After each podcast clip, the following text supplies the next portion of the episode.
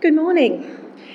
I love to look at the stars at night. I even have a telescope that I like getting out. I probably had it more out when I lived in Roma and Bundaberg because I could see the stars a little better there than here. But I would, I'm determined one day to actually get out to Charleville uh, to go to the observatory where Owen and Emma went on their camp trip in year four and five because I'd really love to go and see the stars from there. But the Magi from our story today are extremely interesting and they're often referred to as wise men or kings. They appear on their journey with camels, carrying their gifts that we're all familiar with gold, frankincense, and myrrh. They are in search of the Messiah. The Magi are astrologers, wise men from Persia, now modern day Iraq. They were pagans from the east that travelled to Jerusalem.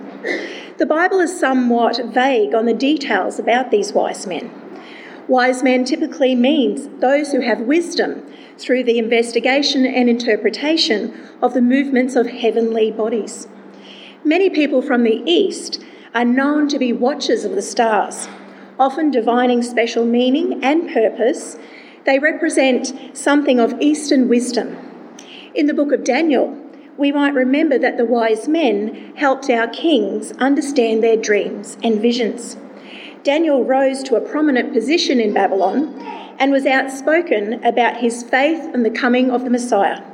This may have influenced numerous generations of Eastern intellectuals. Our Magi, wise men, wouldn't have travelled alone, as in those days it wouldn't have been safe for them to do that and to travel with only three or however many we were talking about this morning. It's more likely that they travelled in a caravan of people and presented their gifts on behalf of the entire delegation that they were travelling with and bowed down to worship Jesus. Worship is the proper response to Jesus, the Messiah. The worship of Jesus is emphasised at the beginning of the Gospel of Matthew with the Magi who seek and find the Messiah to worship, and at the end of this Gospel, in chapter 28, verse 16, the eleven disciples went to Galilee to the mountain where Jesus had told them to go. When they saw him, they worshipped him. Jesus' followers worshipped him upon his resurrection. In our story today, we see the contrast between the responses to Jesus from the Magi and Herod.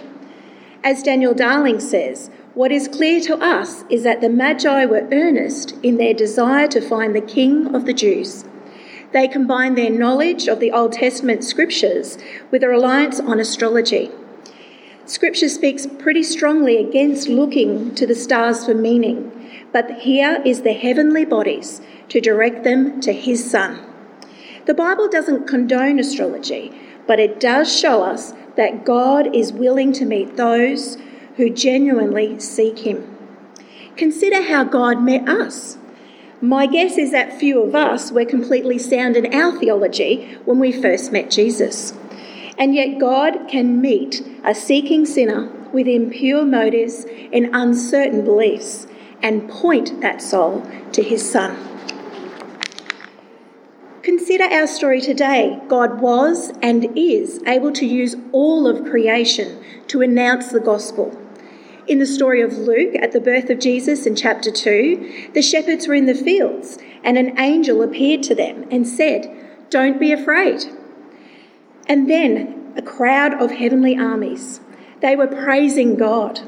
And in Matthew's Gospel, God uses a star to guide those afar to Bethlehem to worship Jesus. The creator of heaven and earth used a star to draw people to himself. Matthew's gospel emphasizes Jesus as king, and he is contrast to another king, Herod. He was known as Herod the Great, a bloodthirsty ruler of the Jews who had no real interest or appreciation for those he ruled. He had no belief in the Bible or God and was an Edomite and was a descendant of Esau. Jesus is a descendant of Jacob and Jacob was a man of integrity. We all remember the story of Isaac and Rebecca's twins jostling in the womb before they were born. She asked God what was happening, And the Lord said to her in Genesis 25 31, or 20, 23, sorry, two nations are in your womb, and two peoples from within you will be separated. One people will be stronger than the other, and the elder will serve the younger. Esau was born first and therefore entitled to the family birthright and covenant between God and Abraham. The birthright was a link in the line of descent through which promised Messiah was to come. Esau was a skillful hunter, and Jacob was content to stay home amongst the tent. Esau was a godless person who gave away his birthright for a meal. This illustration demonstrates that he put worldly attractions, for example, his temporary hunger for a meal, over spiritual blessing. Esau traded the Lord, something sacred, for something to fill his stomach. That is how unimportant the greater blessing was to Esau. And Esau is an example to all of us to hold firm to what is truly valuable, rebuking the desires of the flesh. King Joash in our Old Testament reading reminds us that one's goodness cannot depend on another. And in the case of the advisor Jehoiada, because when he died, all the virtue that had characterized his life was laid to rest with him in the dust. King Joash was weak and had no power in resisting the force of circumstances. He went from worship of God to worshipping idols. Herod was a strong, wicked king who held tightly, protected his own interests, possessions, and power at any cost. He was threatened by the birth of this new king. He too gave in to the desires of the flesh and was godless. The scribes and the chief priests were more fearful of Herod than of God. So when they requested that he tell them about where the Messiah was born, they told him in Bethlehem, in Judea, as it was written by the prophet. When Herod heard that the Magi were searching for the Messiah, he ascertained from them the time of the star's appearance and sent them to search for him. Herod let others, the Magi, search for Jesus and report back to him when they had found him. Herod pretended that he wanted to worship the new king, and his plans were thwarted when the Magi did not return. Herod was threatened by a baby born to be king because he wanted to continue to rule as king. As king, he had power and wealth, possessions, authority, and was corrupt in his ruling of the people. He didn't want to give up anything that was including his worldly possessions. He did whatever it took to stay in power. He was so resolute that he ordered the treacherous killing of innocent male children up to the age of two. Herod was a tyrant, malevolent, self serving, and selfish, and everything revolved around him in his world. Conversely, the Magi travelled from the east, a long distance in search of Jesus. They were quite the opposite in their attitude responding to the birth of Jesus than Herod. In that way, they were open, they were trusting and vulnerable to set off on a potentially difficult journey to a foreign land to worship a foreign king. Their journey would have been of great cost to them of time, preparation, and gifts. The gift they brought were fit for a king, and they would have been obtained at great cost to them as well. Perhaps maybe all they had to sell everything that they had to purchase these gifts.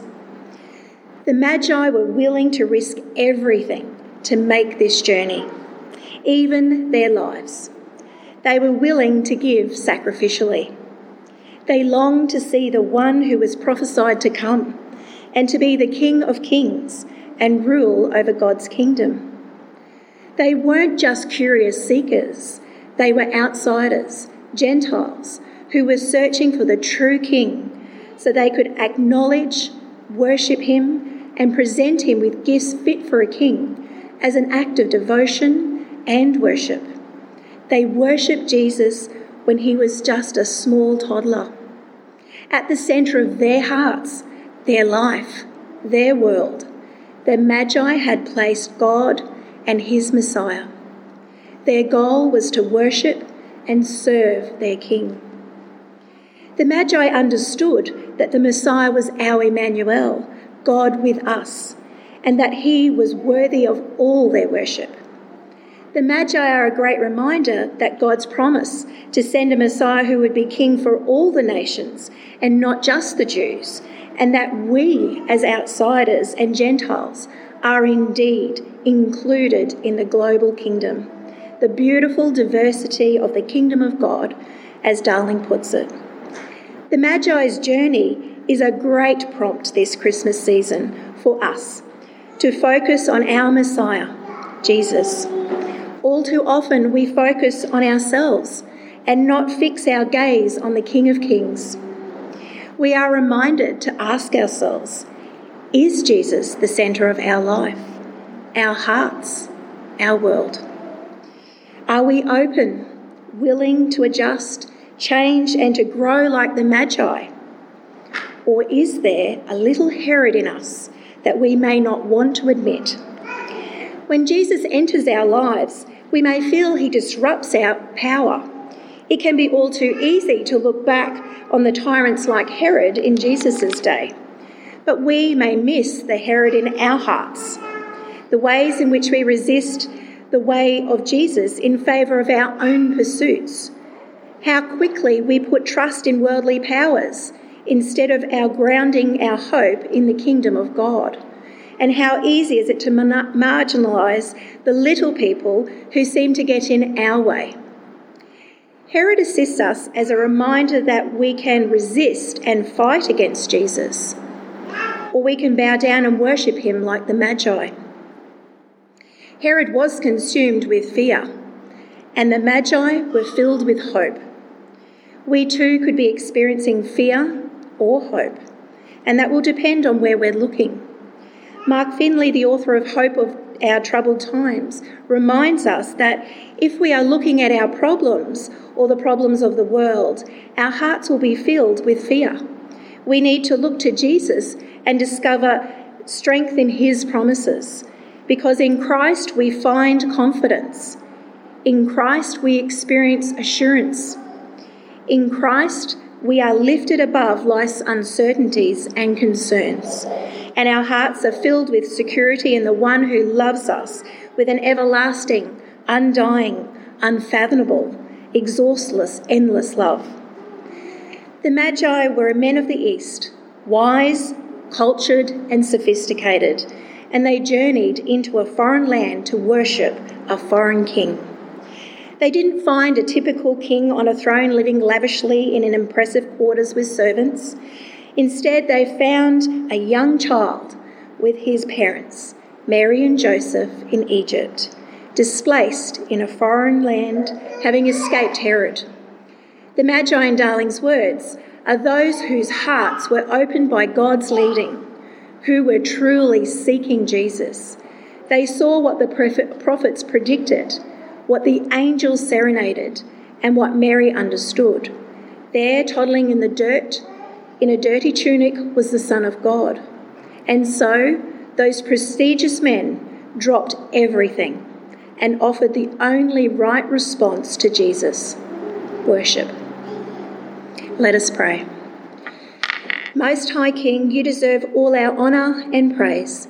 Forgive us for the many times we were self centred and focused on ourselves that we became prideful, angry, and annoyed with others especially when we may have been caught up in the busyness of life, and particularly during the Christmas season, in effect negating your kingship. Help us to be more like the Magi, who worshipped you with everything they had. What a privilege it is to worship you. Help us to take our eyes off ourselves and fix our gaze upon the King of glory and worship him today. This we pray in the precious name of Jesus, our King of kings. Amen.